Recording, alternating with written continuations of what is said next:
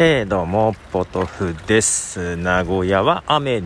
です。その中、会社に向かっている途中ですけども、今朝、もう早速エピソード2から1日遅れになってしまっているマイカップオブティーの配信、はい、CMS ね、の中で設定して、なんとかできたと朝思ってたんですが、えー、更新ボタン 公開ボタンを押していませんでして 気づいたのが昼過ぎというね。はい。ということで配信しましたが、で、えっ、ー、と、ちょっと前から、えっ、ー、と、そう、 Spreaker というサービスを通じて、ポッドキャストをね、この My Cup of Tea とミニ My Cup of Tea を YouTube に自動で飛ばしてみようと思ってやってみたんです。ただね、うまくいかなかったんですよ。うん、まあ、空き容量がなかったんですけども、スプリーカーの中でね、無料版なので、えー、まあ、ただ前はね空き容量なかったら古いの削除してくれてたような気がするんだけどおかしいなと思って試しに古いやつを削除してみたらさっき気づいたら4つぐらいポンポンポンと YouTube に勝手に更新されておりました、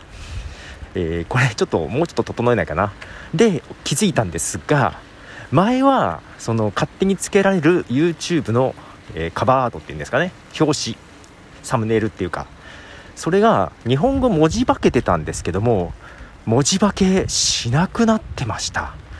画像もねなんか暗いやつから明るいやつに変わっていてあれ日本語を表示されてるじゃんと思って。これちゃんとすれば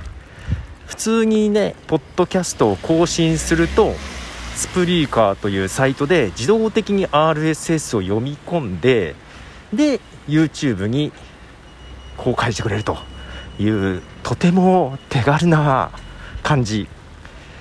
えー、ただねその容量がいっぱいに多分ね1時間2時間やってるんで本編34本でいっぱいになるんですよ多分ね。いちいち削除を古いやつをしなきゃいけないのか。なんかね古いやつの削除しても別に YouTube から削除されるわけじゃないのでスプリーカーの中だけで削除されるだけなんでまあなんだろう。週1ぐらいで古いのちょいちょい削除していけばうまく回るんじゃない？っていうふうに思ったりしています。これちょっとだけど日本語が文字化けしなくなったからおすすめかな？